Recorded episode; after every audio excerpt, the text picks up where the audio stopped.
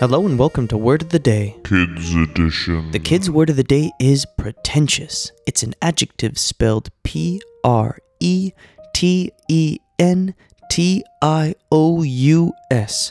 Whew.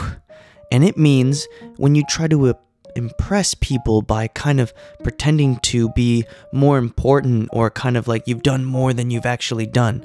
So if I were to use it in a sentence, I would say the pretentious hedgehog tried to impress the king by saying he sailed around the ocean four times.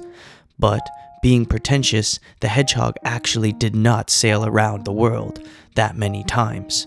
So try to use the word of the day pretentious in front of your parents and your teachers, and I'll see you again tomorrow with a new word.